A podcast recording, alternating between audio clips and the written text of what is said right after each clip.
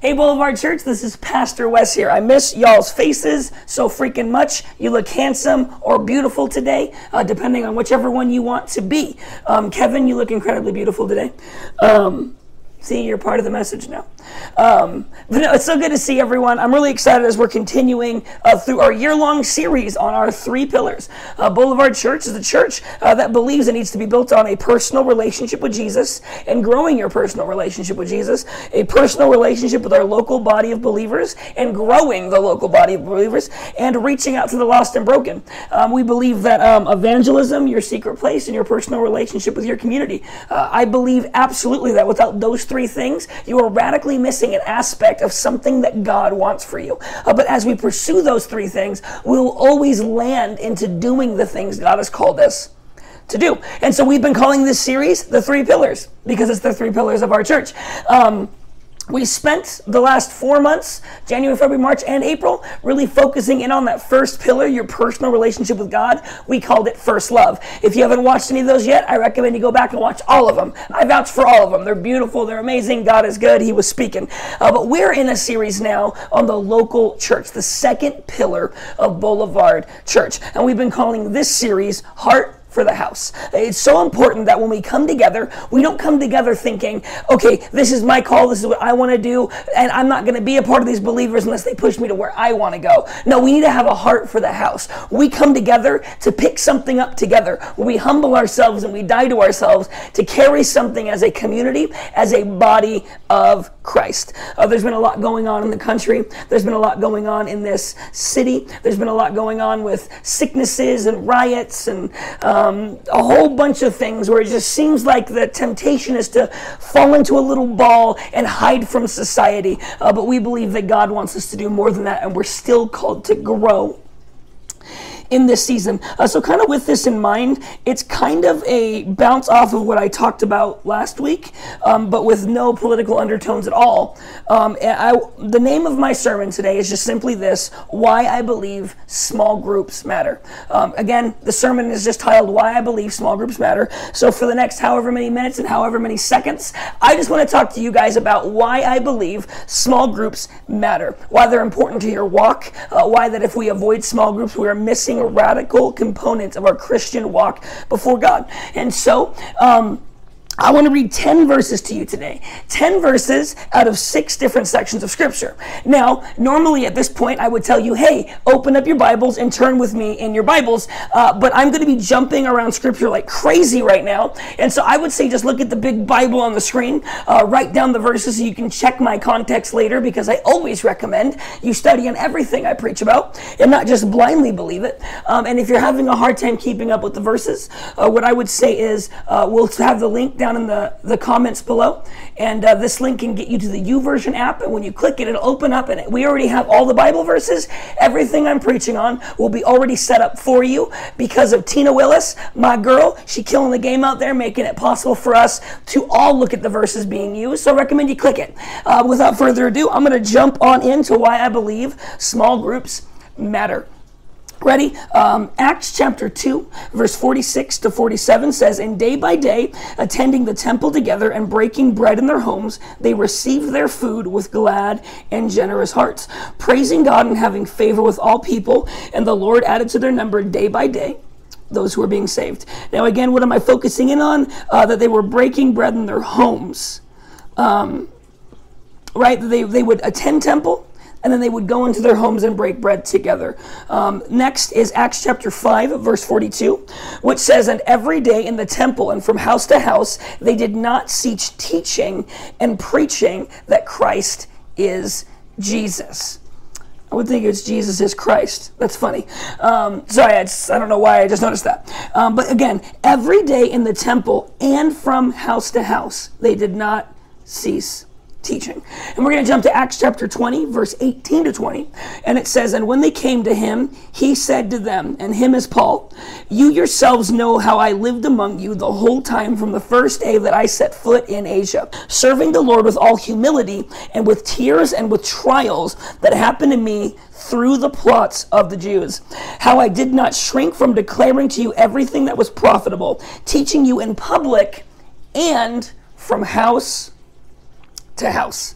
Uh, Philemon chapter 1, verses 1 to 2 says this Paul, a prisoner of Christ Jesus, and Timothy, our brother, to Philemon, our beloved worker, and Apphia, uh, Apphia, uh, Papaphia, Up, Kristen, our sister, and Agrippus. Guys, I'm embarrassed. I don't know how to pronounce these words. Agrippus, like a crip, a, a, Agrippus, a fellow soldier, ready, and the church in your house. So this letter was written to three people and a home church. Uh, 1 Corinthians 16 19 says, The churches of Asia send you greetings. Aquila and Priscilla, Priscilla. Man, what is happening today? Guys, pray for Pastor Wes. Just pray. Just put your hands out and say, God, help him.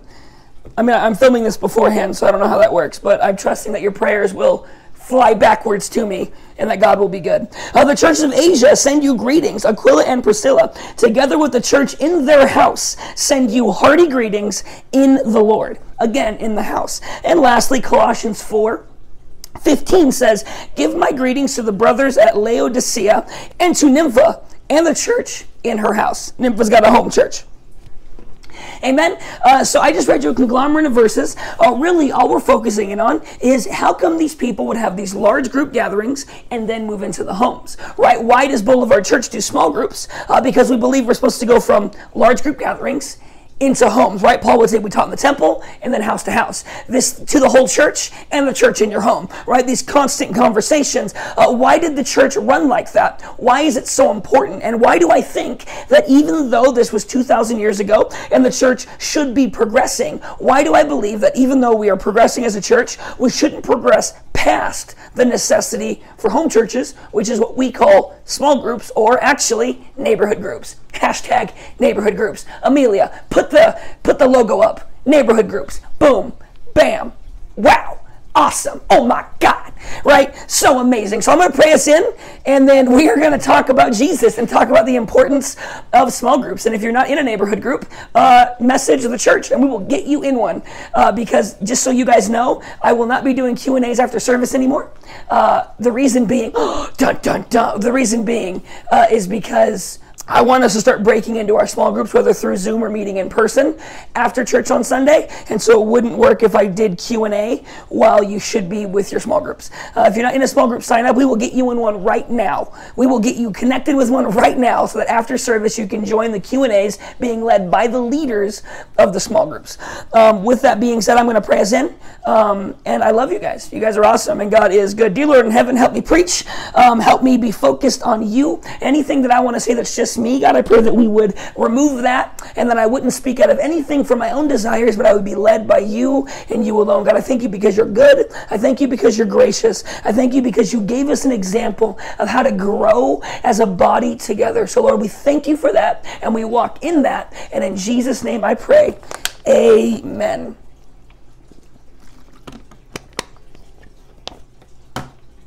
You can take the logo down now. I'm just kidding. I hope it was already down. But if it wasn't, story time.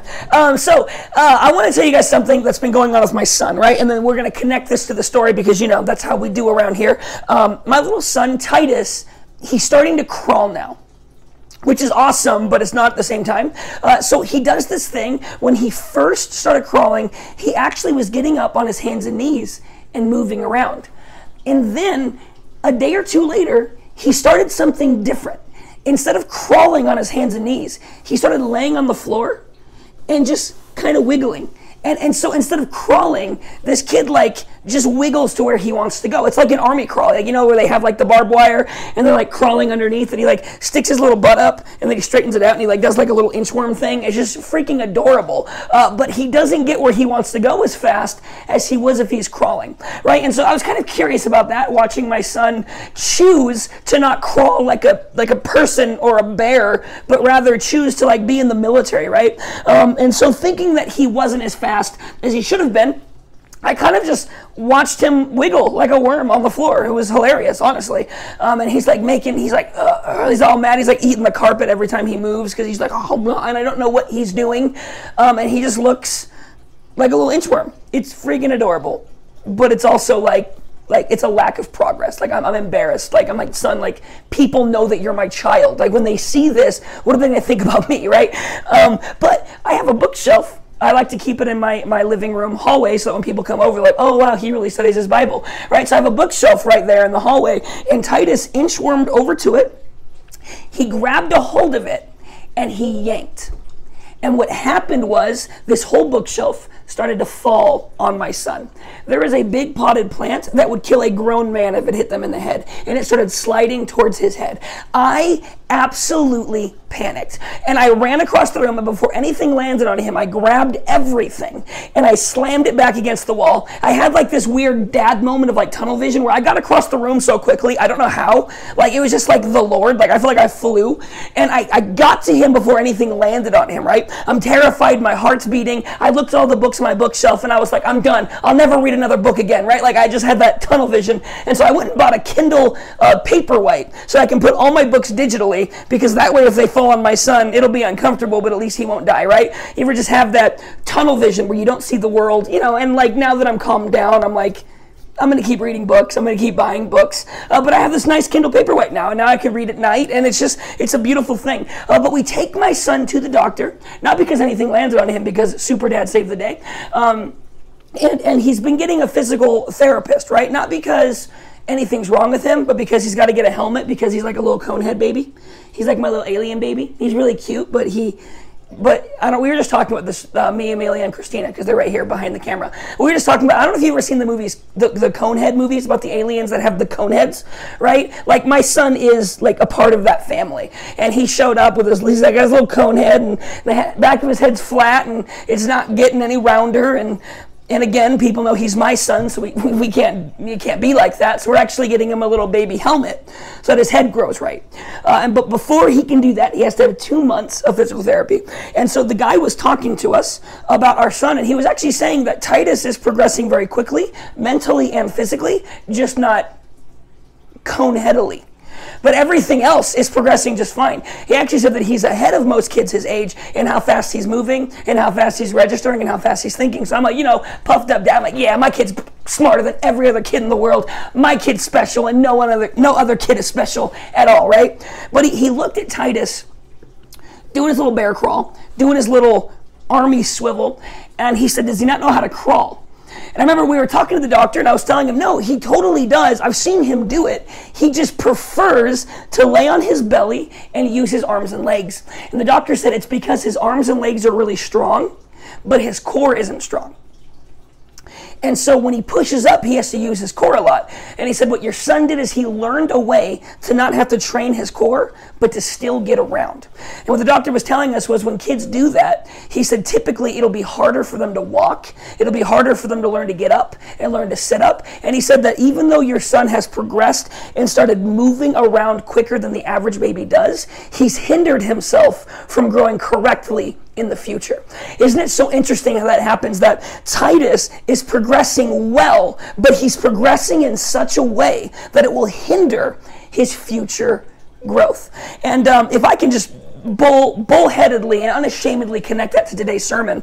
I really believe that's what happens if we show up on a Sunday, if we're tithing, if we're worshiping, if we're listening to the message and we're taking notes, and then after the sermon we're not connecting with brothers and sisters, we're not a part of a small group, we're not getting pushed and pressured. I think what's happening is, is we're learning in some aspects to be Christians, but our core isn't being trained. And so we're growing in such a way that will hinder our future growth. Let me ask you, a lot of people, I would say there are a lot of Christians who show up on a Sunday, but they aren't in small groups, and typically they're not as passionate.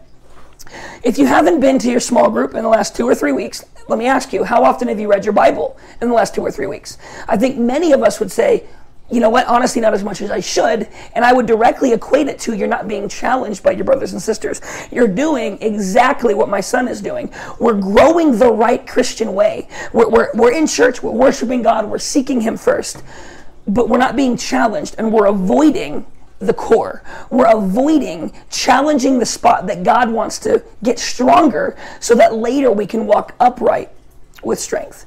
Um, the reason why I want to draw attention to small groups being so important is because there are three distinct moments, maybe in history. There's a much more than that, but I want to use three to talk about this. Uh, that um, Jesus, God, and Moses seemed to do a thing where they would have large groups and then they would pull aside a small group, right? So we see Jesus who would preach to thousands of people at a time, but then he went up on a mountain and he prayed and he took in 12 specific people. Why? Because you will never learn and things will never grow if they're only in large group settings. Uh, things sometimes can't be taught, we can't be challenged, we can't grow, we can't get better unless we're in those smaller group settings. And so Jesus took it upon himself first and foremost to pull 12 men aside and begin to pour into them so they could establish a church. And as we read in the book of Acts, once these churches started to grow, they didn't stay in large groups, they broke into smaller home churches that were led by people such as Aquila and Priscilla and Nympha, right? And all these other crazy names that I don't even want to try to pronounce because I feel like I'm going to offend somebody. Um, but the, you see the difference, right? That they would have the home group and they would have the large group. They would come together as an assembly um, with 10, 15, 20 people, and they would come together as an assembly of hundreds and hundreds of people. And they didn't pick one or the other. The Christians did both. Jesus would have his multitudes but he would have his 12. Um, later, we see that um, Moses is in the wilderness, and his, his father-in-law comes to visit him. And Jethro comes up and he says, Moses, how's it going? How you doing? And Moses is like, I'm doing great. Um, God has freed Israel. Amen. Hallelujah. God is good. And Jethro rejoices with him. And Jethro says, like, how are you leading these people? And Moses sits down on a chair, and it says, from the time the sun comes up to the time the sun comes down, Moses would sit and people would come and bring their grievances to him. So Moses would spend 12 hours a day just leading large groups of people.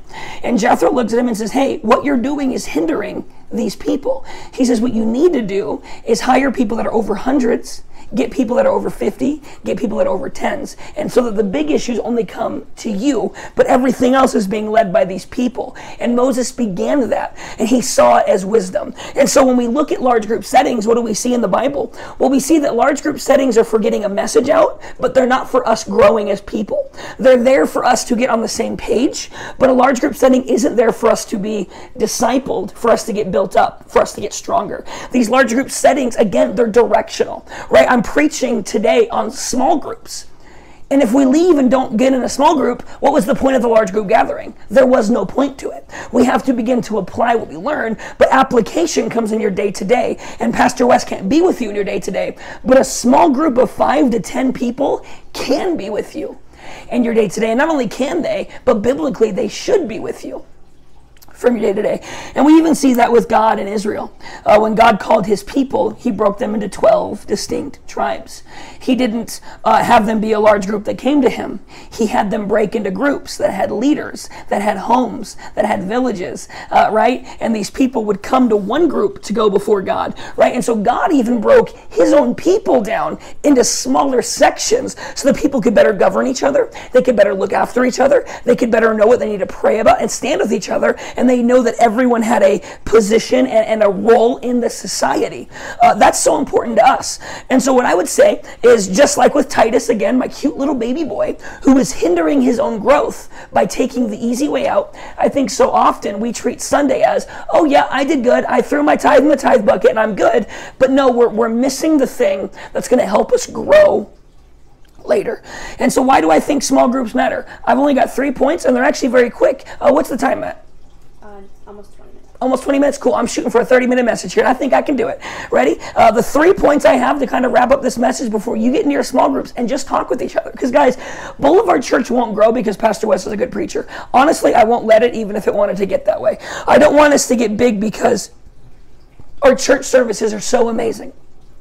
I want Boulevard Church to grow because a group of people in small groups throughout the city are desperately caring for each other. And that kind of loving, small segment of people begin to impact neighborhoods. Because remember, our saying is we are on your street and we're in your city. Boulevard Church was never, it doesn't exist to be a gathering place for Christians to show up on Sunday and then live their day to day lives after that. Boulevard Church has always been a place for us to be together day in and day out and put our feet to the streets of the city that so desperately needs us.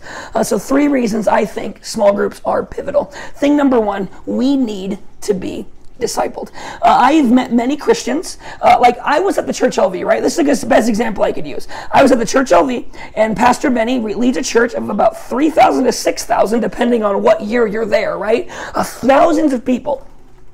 And we would meet people and talk with people, and they'd say, Yeah, Pastor Benny disciples me, and he's my discipler. And it's like, Have you ever met with him? Right? Uh, no, but he, you know, he disciples me on Sundays. It's not actually Pastor Benny's fault because they have small groups at the Church LV. So they actually set up a place for people to get discipled. They've created a, an atmosphere for people to get poured into on an individual level. Um, but so often we think we're being discipled because we're listening to someone, right? Like, oh yeah, I'm being discipled by this person because I listen to their podcast every week. That's not discipleship. See, ready? I want to say this. Uh, the Bible says, make disciples of all the nations, right? That's in Matthew chapter 20. And, and this is something that I wrote down. Uh, you cannot produce something you are not. Um, I don't think anyone read the Bible and assume that what Christians are supposed to do are be people who sit down and listen to a message once a week, and that's all they do.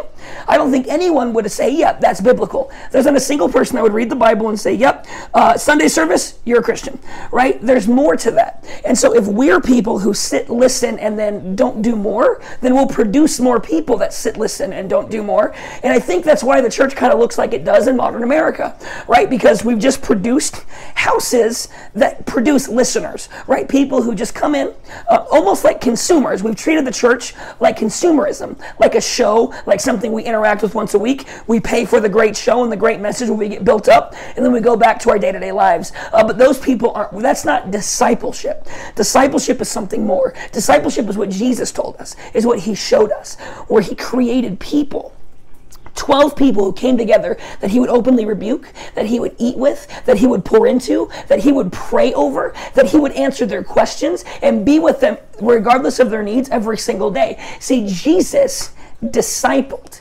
And so you cannot produce something you are not. And so if we're not being discipled, we cannot create disciples. And so the first thing of reason for a small group is our need to be discipled. We have uh, five small groups. I trust William and Amelia, uh, uh, William and Amelia to run the youth um, small group. I trust that they, because they are being discipled, they will disciple those kids and teach them to disciple. I trust Eric and Zach to run the men's group. I trust that these men are being discipled by two men that are being discipled. I trust Christina and my wife to um, run the women's ministry, the women's small group. Um, and I trust that we'll have more women's small groups because they start to build up people who start discipling other people. And so we have to start splitting the groups apart. And I trust uh, Pastor Thomas and Jesse.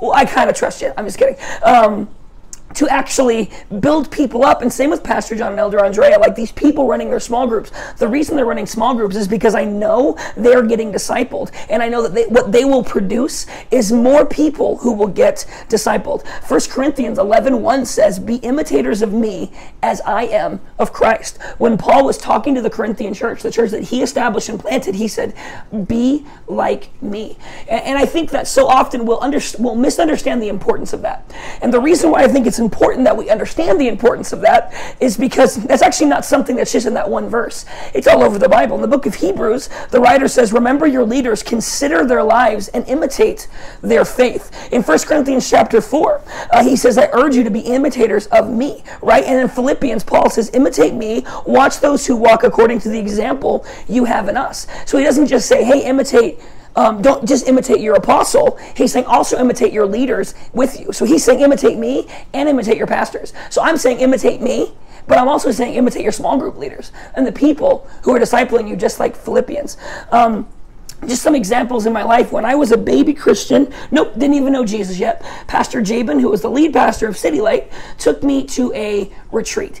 Um, he, he was preaching at a retreat, and so he took me to it. And that was one of my first interactions with Christianity. Later, when I find Jesus, the late and great Pastor Paul began to meet with me weekly and pour the Bible into me. And he began to teach me, hey, you need to get discipled on a more intimate level. So then I said, I, I'm in this intern program where Pastor Stephen is running all of us, and I'm realizing he's pouring into me, but something more intimate needs to happen. That leads me to a man named Eric Burr. He's a pastor now, where he discipled me every single day uh, through the entirety of the rest of the time that I was at um, the Church LV. Through that, also, uh, I started getting uh, mentored by Pastor Daniel when I joined his leadership team. He was the youth pastor of the Church LV. I actually, to this day, run our leadership team exactly like he ran his leadership team. I love the breakdown. I love the pouring in. I love the, the way that he emphasized growing the leaders so that they would take small groups and grow those people into leaders. I think it was so biblical and so beautiful that it radically impacted me to this day. And, and when uh, the Vine Church started falling apart, right? And, and uh, I, I had to pick it up and we started creating Boulevard Church and people rose up with me. And I was so afraid and so alone. I didn't know how to handle things. Pastor Zach came into my life and he walked me through that difficult season. I only survived these seasons, not because of people to my left and to my right, but because of leaders above me that created such an example, that produced such life and excitement in me, that when I saw the way they lived their lives, I was almost rebuked because I was like, man, I want to live like they live. I want to imitate them because I love how hungry they are for God. I love how well they lead. I love their prayer lives. I love how they speak about God and how they think about Him. And so I submitted myself under these people. And what happens is it teaches me to better disciple because I am being discipled by great leaders. Amen. Um, amen. Hallelujah. Christina, give me a shout. Amen. Amelia, give me a shout. Amen. Titus, give me a shout. Rebellious child. Um, second, we're going to dive into the next thing is our need for other people. Listen, I know people that will that won't attend small groups, but they'll say, "Oh, but I meet with my leader." That's not enough. See, uh, you're not just in a small group to personally get discipled. You also need other people to pour into you because let's face it, um, Pastor Zach helps me a lot. Uh, but Pastor Thomas helps keep me pure, right? There's a difference in the relationship. Um, whew, whew, dodge that joke like a, oh my gosh, God is so good. Uh, but our need for other people. Uh, Hebrews chapter 10, verses 24 to 25 says this And let us consider how to stir up one another to love and good works, not neglecting to meet together, as is the habit of some, but encouraging one another, and all the more as you see the day drawing near. I love what Paul says. He says, Let us consider, think about, how can we stir up other people? Listen to this.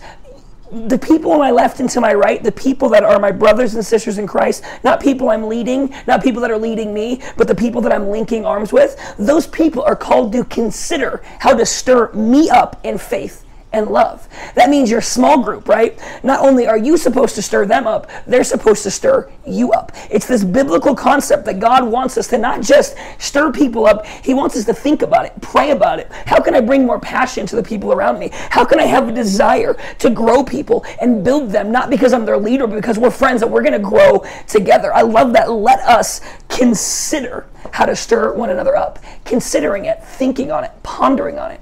How can you add? To your small group. Um, but better yet, because this is about your need for other people, how can your small group add to you? Um, it, it's almost, you can't separate the two, but I'm going to, because um, my next point is how other people need us. But you can't really separate that we need people and they need us. It's kind of an unseparable point. We have to just begin to stir each other up and we have to consider the possibilities. Do you pray for people throughout the week? Do you pray about, okay, when I see them, how would I encourage them? How would I speak life to them? How would I stir them up? And guys, we need to do that for each other because here's the thing I need you guys to stir me up.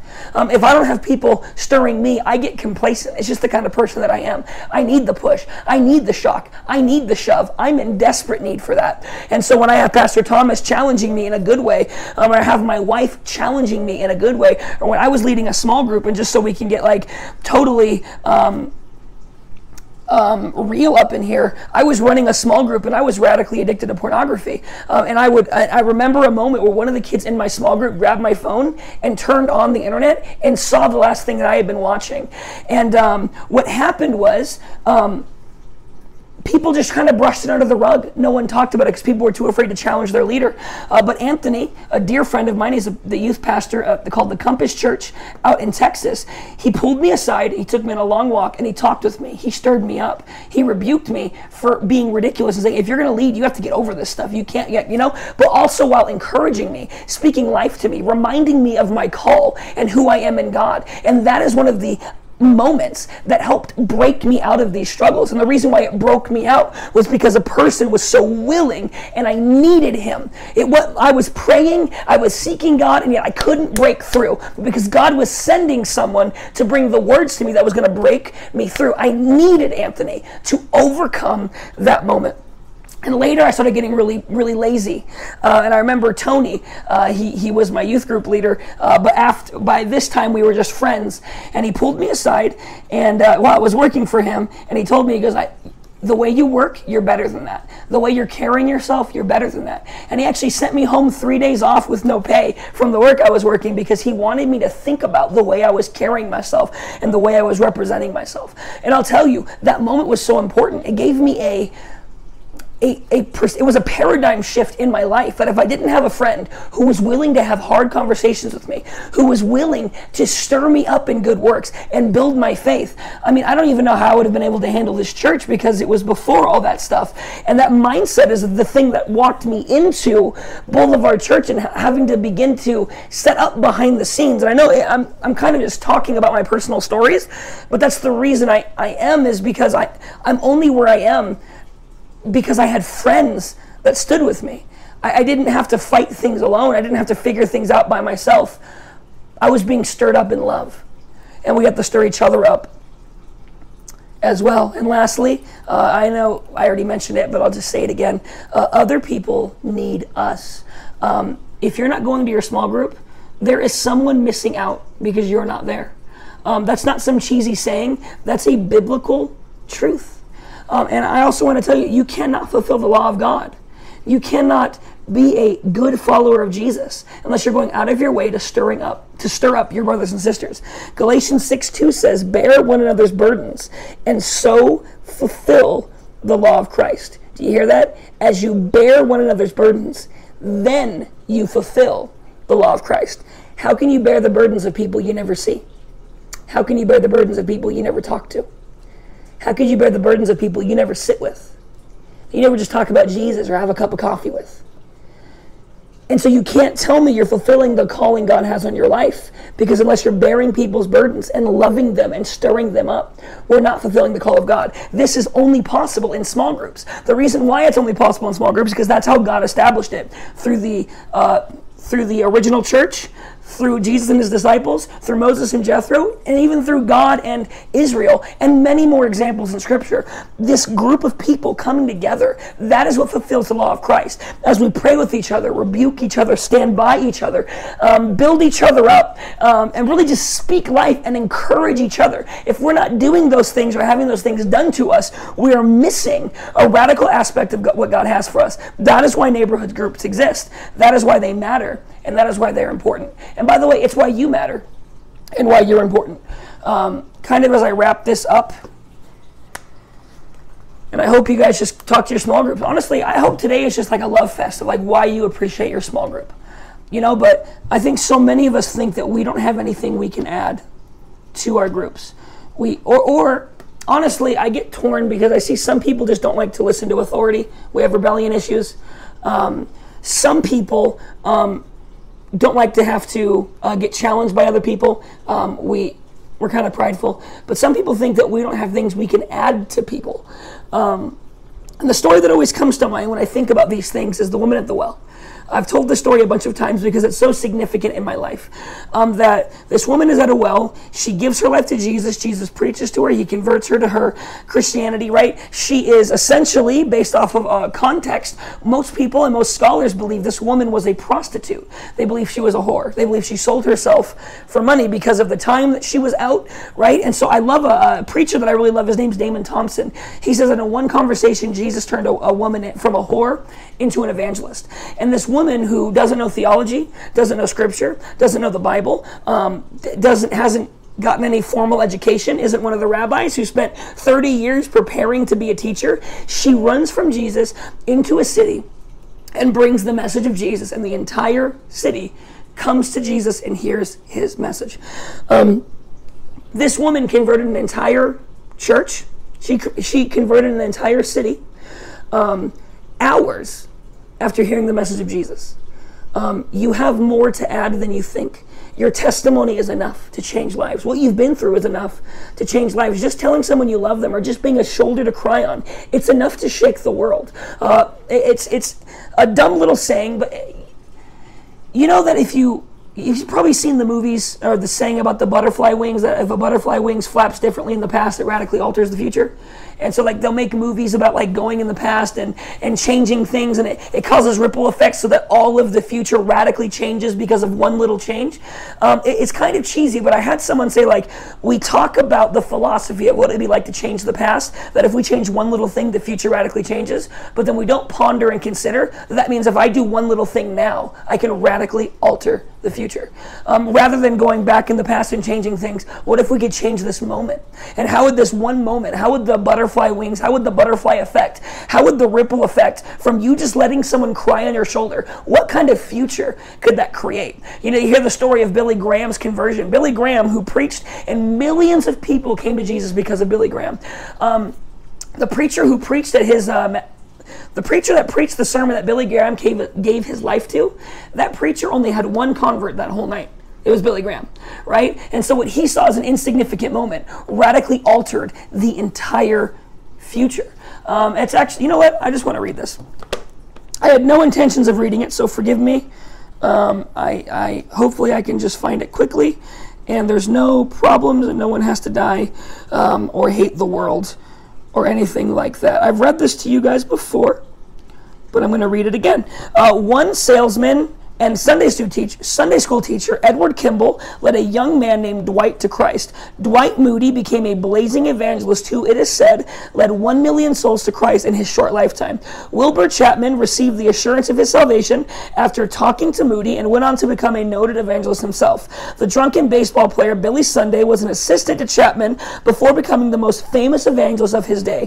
One of the fruits of, Sun, uh, of Sunday's ministry was the forming of a group of Christian businessmen in Charlotte. Charlotte, North Carolina. This group brought the evangelist Mordecai Ham to Charlotte in 1934. A tall, awkward youth named Billy Graham was converted during those meetings. According to his staff, as of 1993, more than 2.5 million people have stepped forward at his crusades to accept Jesus as their personal Savior. Millions of souls trace their spiritual lineage back to the influence of one man, a simple Sunday school teacher, Edward Kimball. Um, you could be that. You could easily be that. For all we know, one of the people in our small groups that is depressed, stuck on drugs, that is out sleeping outside of marriage, that doesn't even believe in Jesus really, but just shows up because they feel like they have to, that person, if you're just simply a voice of encouragement in their life, they could go change the world. But think about that. You could change the world if just the right people come and speak into your life as well. Um, sorry if I'm rambling. Um, this message is important to me and i have those moments i talk about them frequently where it's like i can't i don't want to ever be a, these messages, I don't want to get emotional because I don't want you to respond in emotions. I want you to respond because the Bible says Jesus is guiding us and the Holy Spirit is saying this is the kind of person we need to be. People that are submitted to authority, people that are dedicated to pouring into others, and people that are willing and teachable enough to let others pour into them as well. Uh, that produces people that change the world. So, church, I love you. Um, I will not be going live. Contact your small group leader, and I'll see you next week.